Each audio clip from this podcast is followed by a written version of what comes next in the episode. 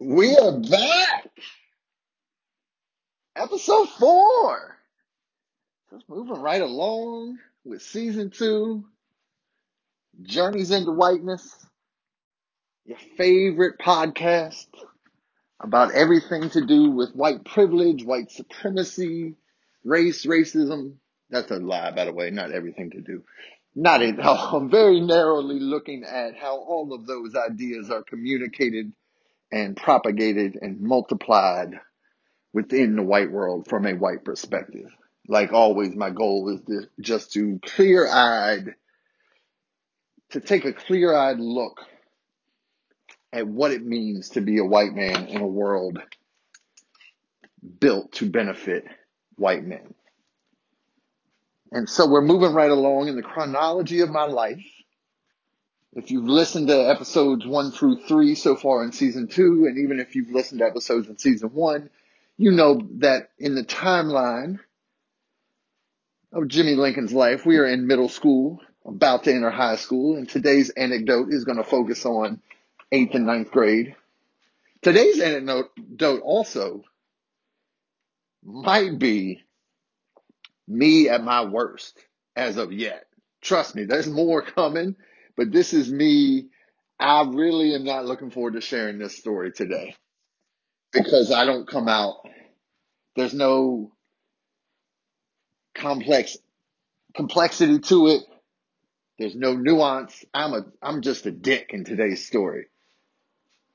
And well, you'll see. You'll see. We'll get to it.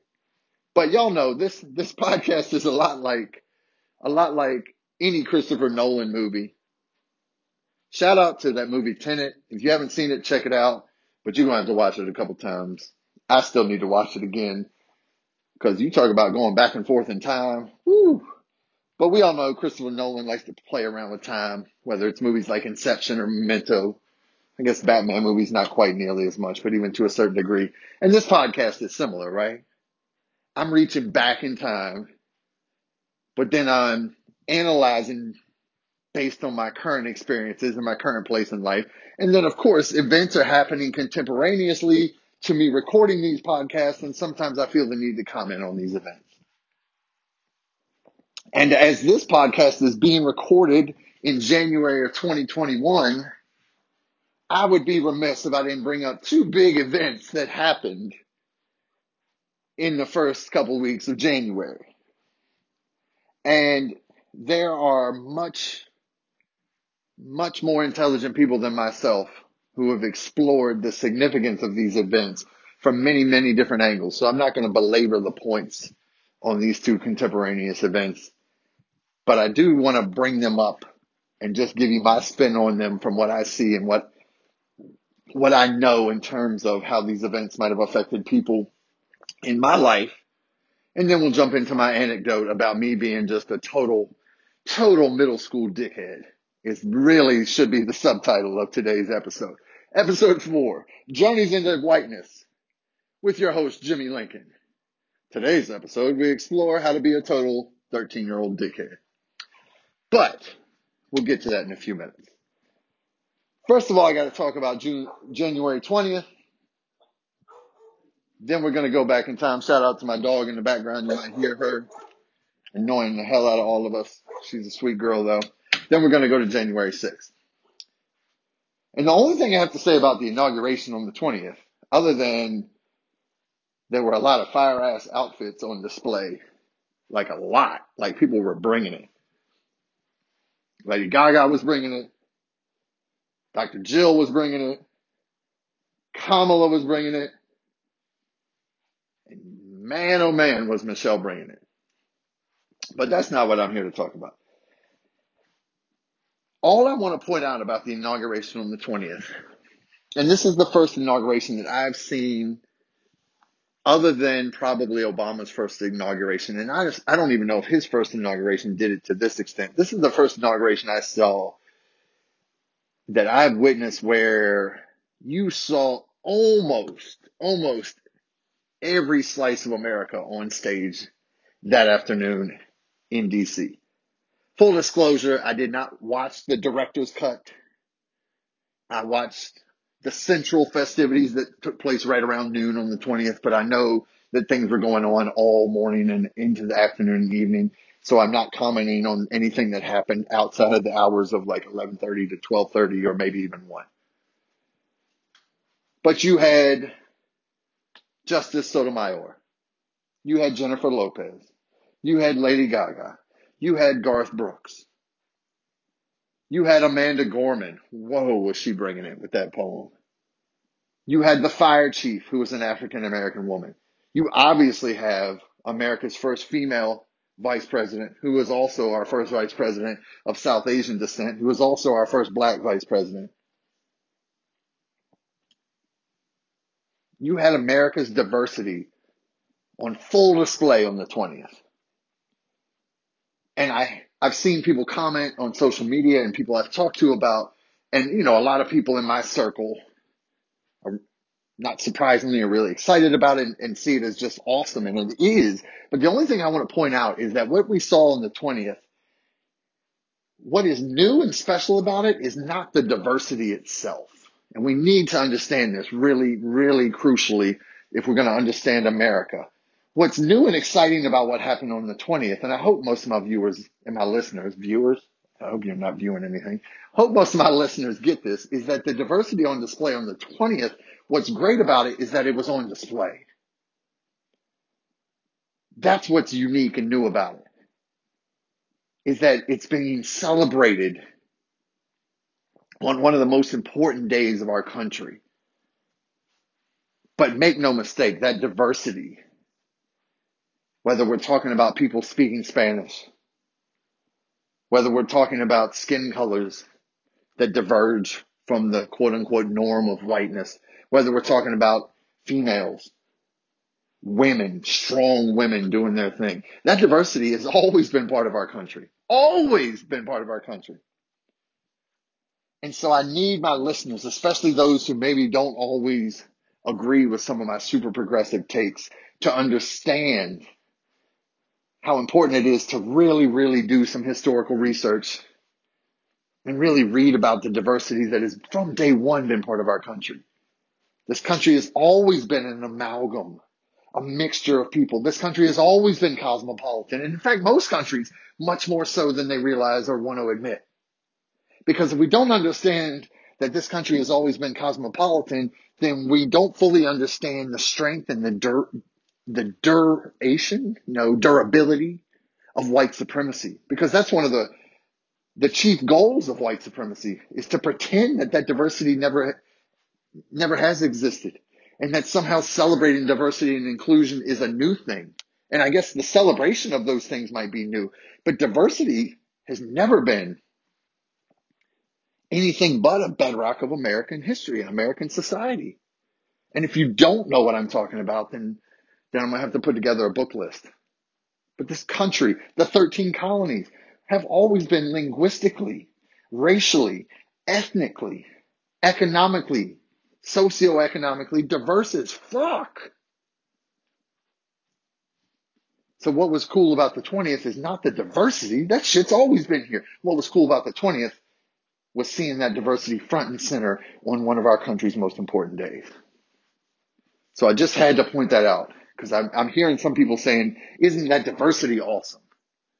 And of course it is, because there's a lot of research showing the benefits of, of diversity for a society and a community. But what's really awesome is that the diversity is finally getting celebrated. And I'm not naive enough to think that what happened on the 20th is some turning point in American history. I don't know if I even believe in that concept. But I do know I took some pleasure in seeing the diversity that has always been a bedrock to our country, seeing that celebrated front and center on the 20th. Now, January 6th, what the fuck? Two things, two things. And there are a lot of people, you know, you can never go wrong with the 1619 project that the New York Times produces. There are a lot of people who have written about and will continue to write about the 6th and the white supremacist terrorism that occurred on the 6th, the attempted insurrection that occurred on the 6th. There's A lot of people have written and studied and will talk about that in a much more analytical and nuanced way than I'm going to talk about it. So like always, this is my two cents. Don't come to me as as if I'm the Socrates of explaining January 6th. But there's two things I just need to point out to my listeners that that you may not fully be aware of. The first thing, and this is kind of a the inverse point I was just making about the inauguration, is that what we were witnessing on the 6th, as shocking, as disappointing, as disheartening as it was, should not be surprising. White supremacist terrorism has been as part of our country's history as anything else. It's nothing, it's not new. Now, obviously, seeing it broadcast on CNN and MSNBC and Fox News and all those other channels, okay. But let's not pre- pretend that terrorism in the name of white supremacy, and that's very much what we saw on the 6th, is something new. Any more than Trump is new. Trump's not new. He's just the fucking id of white supremacy unleashed in public.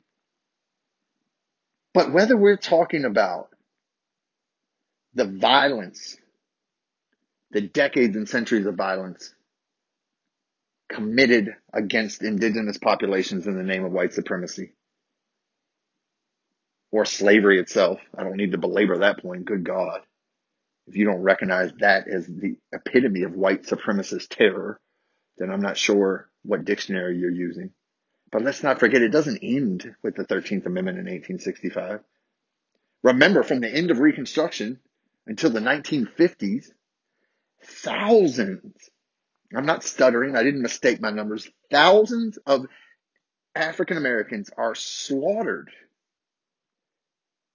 by white supremacist mobs. And their goal is not just to punish individuals. And I'm talking about lynching here if you're not building the bridge with me. I think you are, though. My listeners are pretty smart. You're smart enough to tune into this podcast, right? Slaughtered without any trial, often without any evidence, but it doesn't matter if you have evidence if there's no due process, without any concern for their civil and human rights. Women, children, men, mostly men, slaughtered by lynch mobs. That's the epitome of white supremacist terror because that lynching is by definition designed to terrorize communities. It's not just to punish the individual. It's to send a message to the community. So let's not forget that that's been a big part of our country's history. It's, that's a part of our country's history that we're still not comfortable with. Like, and I'm not surprised, right? Like we're just getting comfortable with slavery, as sad as it is to admit that. We really need to start having a lynching conversation really soon. The black community's been having that conversation. I mean, duh, they've had to, unfortunately, for survival. They've been having a lot of these conversations. But for my white listeners, you need to do a deep dive. You really do into lynching and the history of lynching in this country. And it will open your eyes and disgust and disappoint you, but it'll help you better understand what maybe happened on January 6th. Or the white supremacist terror that existed in the form of white leagues and mass resistance and opposition to any effort to desegregate, not just in the South, but in, in the Northeast as well. So once again, I just need to point that out. That's not what we're here to talk about today. I've got to, I've got to, I promise you my story of me being a middle school dickhead is coming, but I've got to point out to y'all how foundational terroristic violence in the name of white supremacy is how central it is to the story of America. And I'm once again, as always, I feel like I always have to remind people this because some of y'all still don't get it. I'm not pointing that out to bash America.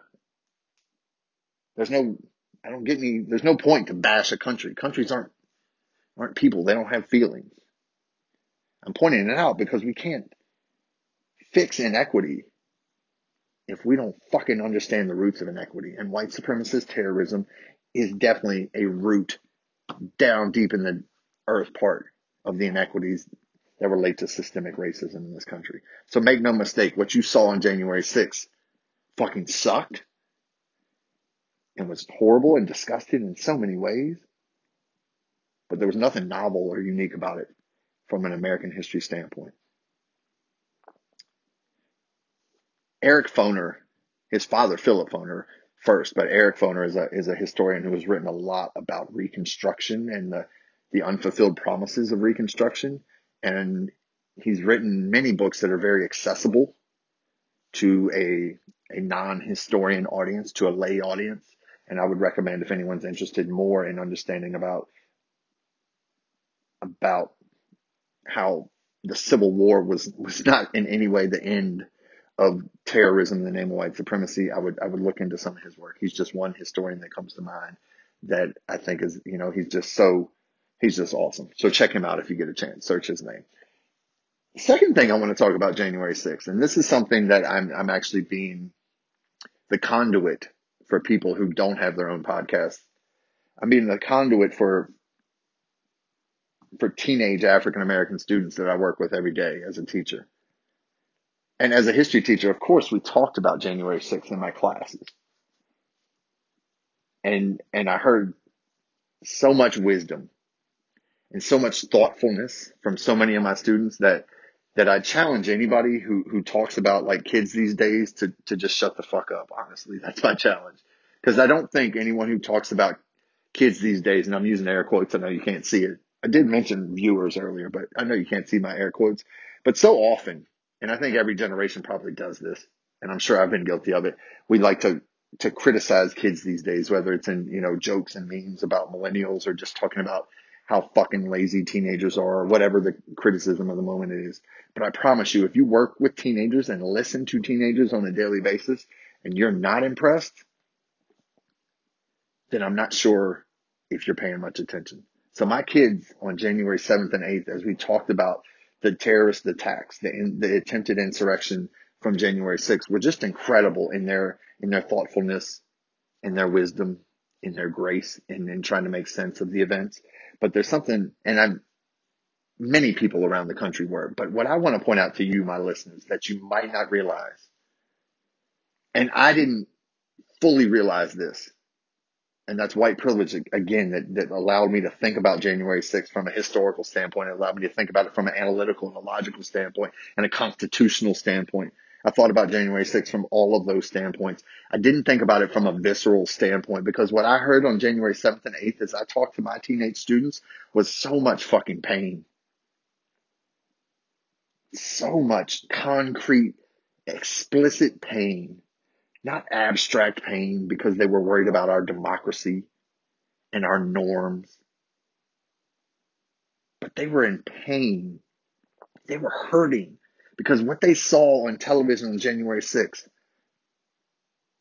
was so fundamentally opposite what so many of them have experienced as African Americans living in a country beset by white supremacy that it was just another harsh reminder to them that even in 2021, we have so much further, so much further to go as a society.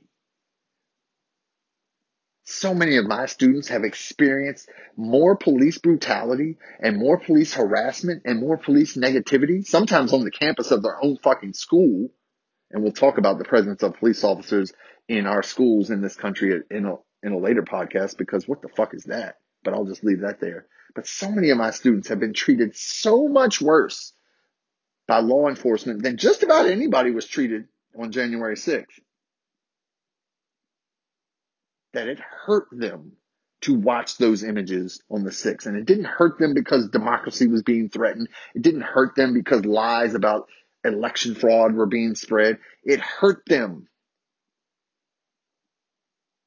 because it was just another reminder to so many of them. And they shared this so, so powerfully with me and with their classmates on the seventh and eighth. It was such a reminder to so many of them that in so many ways, this country still doesn't really care about them as black men and women, as black brothers and sisters, as black children like the pain that my students brought to the class, to our virtual class. It was fucking on computer, obviously, and you could still hear it in their voices. How hurt they were. And so I need my listeners, my white listeners, to just sit with that truth for a little bit. Cause it really, it even took me by surprise. And I wish it didn't. I wish I was in, in tuned enough and, a, and awoke enough and woken enough that I would have been able to, to recognize that's how they were going to feel, but it was a visceral pain that I honestly just can't feel. And so I need y'all to just know that's what January 6th meant to 16 and 17 year old black children. It wasn't about abstract notions of our democracy, which in some ways I realize were made concrete by the events of the 6th. But it was much deeper. It was about a sense of safety and love that they so often do not feel from those who have the most power in our society. So there's my take on contemporaneous events. Now let's move into much less contemporaneous events, talking about circa 1990, 1991. And today's anecdote about whiteness and how it exists in our world and how it communicates itself and white privilege and how it manifests itself is very, very straightforward.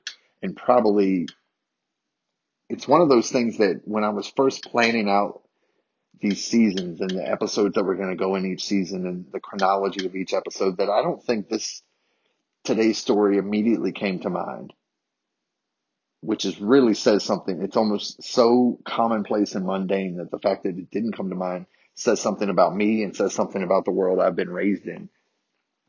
But today's story is simple. And it involves someone who who I'm a friend with now and someone who I have a tremendous amount of admiration and respect for now. And that makes it even harder to share this story. But I had a classmate in middle school, and this, my behavior that I'm about to share with you continued into ninth grade. But I, I feel like it was most prevalent in like seventh and eighth grade. Had a classmate, a black young lady, a black woman, black child. I don't know what is 13, definitely a child, not a woman. And she was pretty cool.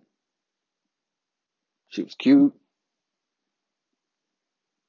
She was funny. She was smart. She still continues to be all of those things. Is an incredibly accomplished woman as an adult. And yet, I spent the better part of a year, if not more, referring to this black classmate of mine by this nickname. And not once or twice, not three or four times, easily hundreds of times I called her this nickname to her face. I called this black classmate of mine Bubble Butt. Over and over and over again. Not because I hated her. Not because I wanted her to feel any sort of way. Not because I was consciously manifesting racist stereotypes, although I was, but I wasn't consciously choosing. I didn't, you know, I, I didn't think to myself, oh, that's a black woman. Let me objectify her body. Let me objectify her body using a negative stereotype that, that black women, just one of the many negative stereotypes that black women and black children have to deal with every day. No, there was no thought. That's what makes this story so fucking despicable. There was zero thought. I thought it was funny. That's why I did it. And it's not like her butt was, you know, it's a nice ass, to be honest, but it wasn't like some Guinness Book of World Records butt. Not that that would have changed anything, but in terms of like changed anything in terms of, like I'm saying, it, it wouldn't have justified my behavior. But this young black girl, 12, 13, 14 year old, had to listen to a white boy, a white boy who was friendly with her in many ways, who shared many classes with her, refer to her as Bubble Butt. Hundreds of times. And now to this now black woman's credit, and to her family and her parents' credit, but also to the dismay of what it means for white America, it wasn't the first time she had faced this kind of harassment from a dumbass white boy who thought he was being fresh and was really just being racist as fuck. And this, this racist bullying, because that's what it is, it's white supremacist bullying, didn't in any way break her down or break her. And to her immense credit, we're still friends to this day. But that doesn't change any of the fact that the act itself is fucking despicable. And what makes it even worse, and it's bad, because I don't know, white listeners, I don't know if you know. And if you don't, please, please talk to your black sisters and your black friends and black people in your life. But my white listeners, you need to know. And it's something that you can't fully understand, but you at least need to listen to the stories of black women and how their bodies are objectified in so many different ways on so many different platforms by so many different people. I don't I don't even know how they deal with it without fucking losing their minds, but they don't. Black women are fucking badasses. Spoiler alert, we're going to have some episodes about about my love for black women and how problematic that might be, but we'll get to that because I realize me just in general saying, you know, black women are badasses is also making a very generalized statement. I'm sure there are some non-badass black women, but in my experience, I'm not going to lie. I've met more badass black women than not badass black women because they have to be. Think about it. They have to be badasses to survive all the bullshit that white society throws at them, including 12 and 13 year old boys referring to them by the nickname bubble butt every single day for an entire school year and then some. What of course they're badasses. And this, this specific black classmate of mine is certainly, certainly a badass woman to this day. And like I said, to her credit, has forgiven me for at best my childish ignorance, but at worst, like I said, my bullying in the name of white supremacy. But what makes this even worse? Because there was never like some event, right? There was never a time where I started calling her this name because she'd embarrassed me in class or done something. Like I said, I was kind of trying to flirt. But then it got way beyond flirting because then I just thought it was funny. But what makes it even worse, especially as I speak to you today as an educator, as someone who has been working with young people for almost two decades now, what makes it even worse is that I called this girl the name Bubble Butt every single fucking time we were together. At least once, right, in the class, you know. And think about it, it's middle school, you might have three or four classes together. What makes it even worse is not that I called her this so often, because that's bad. What makes it even worse is not a single adult, not a single fucking adult ever spoke to me about it. Not once. And I got in trouble a lot in middle school and elementary school. So it's not as if like I was the good kid who was surreptitiously getting away with something that, that adults never would have realized I was doing. And I wasn't doing this shit under my breath. I wasn't writing her secret coded notes. I was matter of factly referring to her using a body part of hers, which, and, and I know we're focusing on race in this podcast, but just parenthetically, like women in general, how often we objectify their bodies and how young an age we do it as a society. Fuck out of here. But I was referring to her by a body part in a stereotypical way constantly dehumanizing her, whether or not I was intended to, we've already had this discussion, right? Like my intentions don't fucking matter. I need my white listeners to get over that. I wasn't intending to be racist. Fuck out of here. Whether or not I was intended to. Over and over and over again calling her this name. And not a single adult ever spoke to me about it. Not one.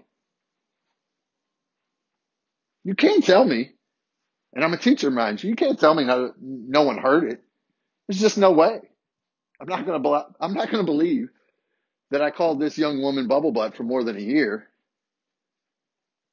And y'all can tell on this podcast, I'm not exactly good at modulating my voice. My default is loud. My second default is louder. You can't tell me an adult didn't hear me. Not a one spoke to me.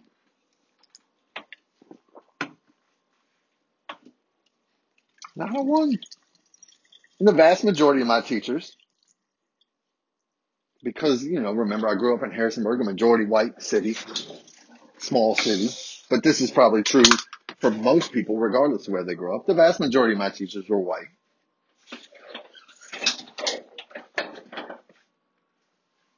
And I'm sure that contributed some.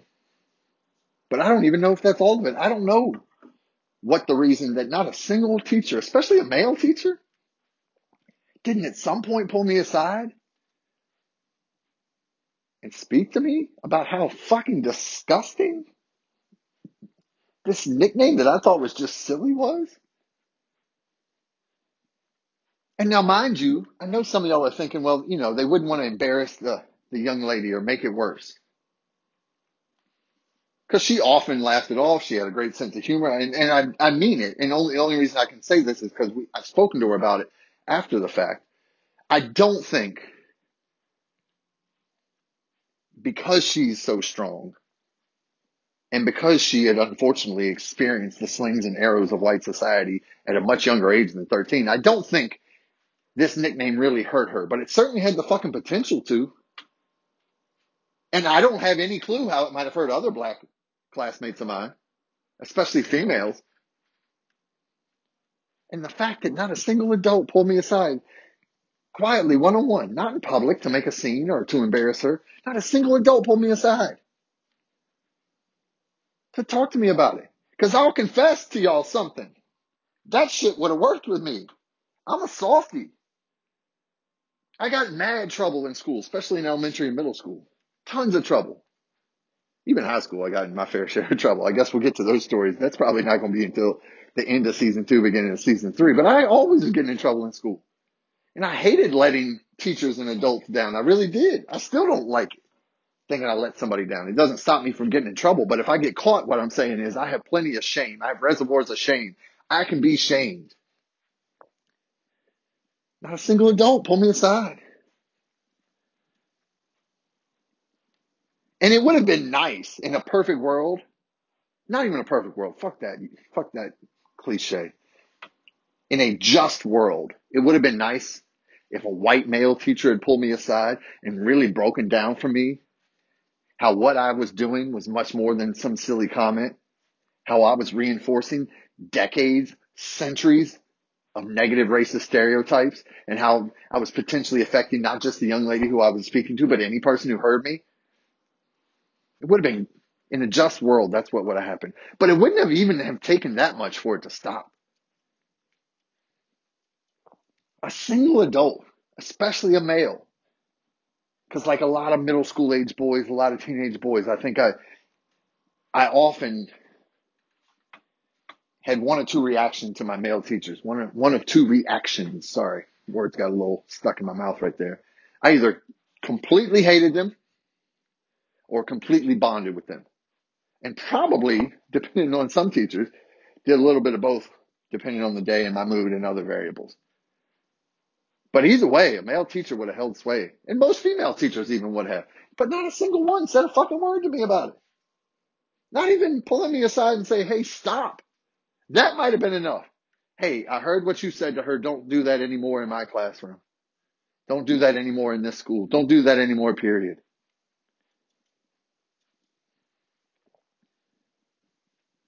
You can't tell me they didn't, somebody didn't hear over the course of a year. I'm not buying that. Teachers hear everything that they want to hear. I promise you that. I've heard shit come out of my students' mouth, and I don't mean shit in a bad way. I just mean I have heard things come out of their mouth that span the gamut from appropriate and brilliant all the way to inappropriate and dirty and inappropriate and just wrong as fuck.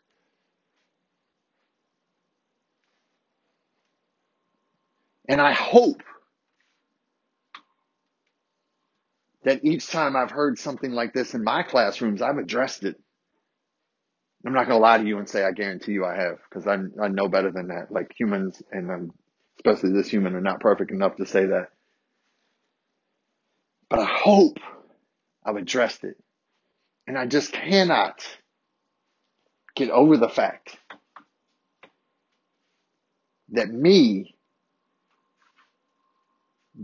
13 year old dickhead Jimmy Lincoln, spewing vile racist stereotypes at a female classmate, at a black female classmate, objectifying her body using racist tropes that had been around for centuries and had done nothing but harm, that not a single adult was like, man, I should probably talk to him about that. Like I said, I thought it was commonplace and mundane. I thought it was nothing. And apparently so did the adults in, in my middle school. So I don't, you know, as always, I, I try to let y'all kind of draw your own morals and learn your own lessons from my stories. I'd rather just tell stories and ask questions. And there's definitely plenty of that here for you to do.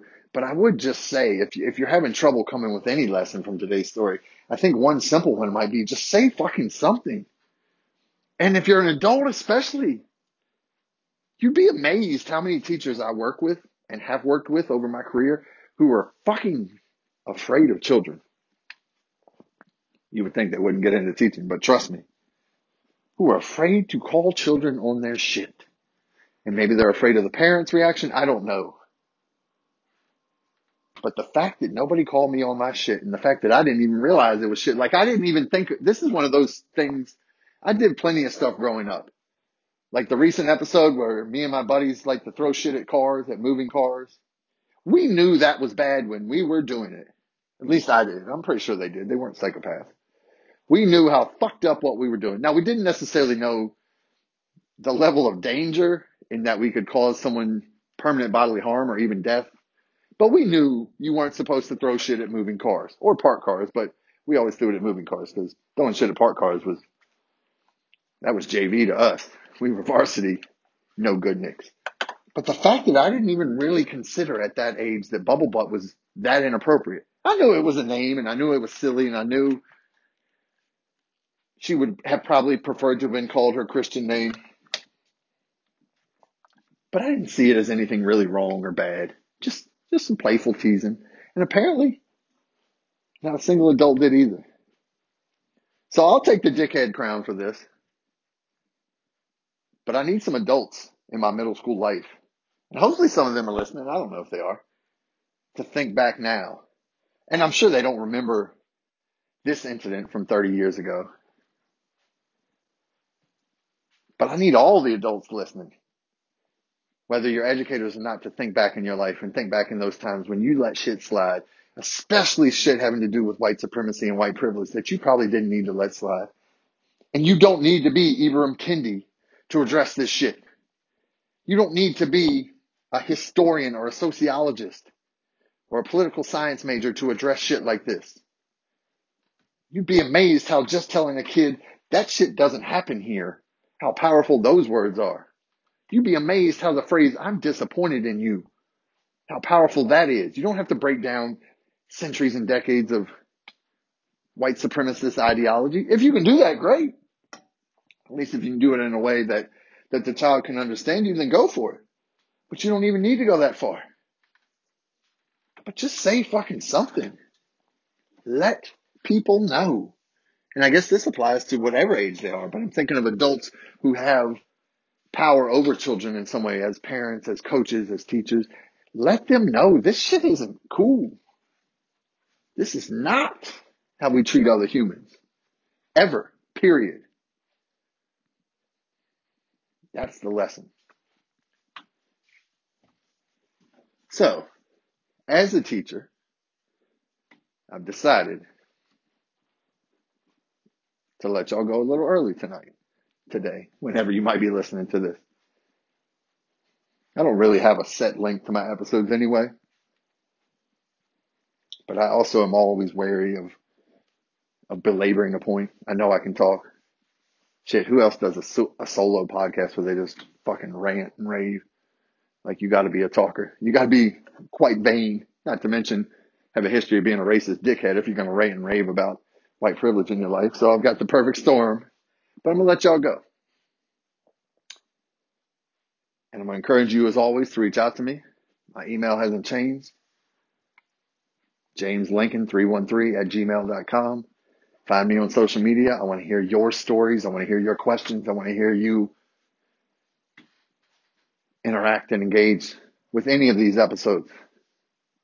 I told you my ultimate goal, whether it's episode three, whether it's episode 10, is for me to, to maybe fade out of this picture and to just share stories of white privilege and white supremacy and how it manifests itself in so many different ways. Because I really am committed to this belief that the more we can shed light on these million nasty ass fireflies of white supremacy that are all around us, even if we don't necessarily notice them, the more we can shed light on these, the easier it will be to destroy them once and for all. So please, please reach out to me. I love hearing from my fans, listeners. Fans might be pushing it. Listeners. Thank y'all, like always, for coming with me on today's journey. And sit tight. More episodes in season two of Journeys into Whiteness are coming your way. Peace and love.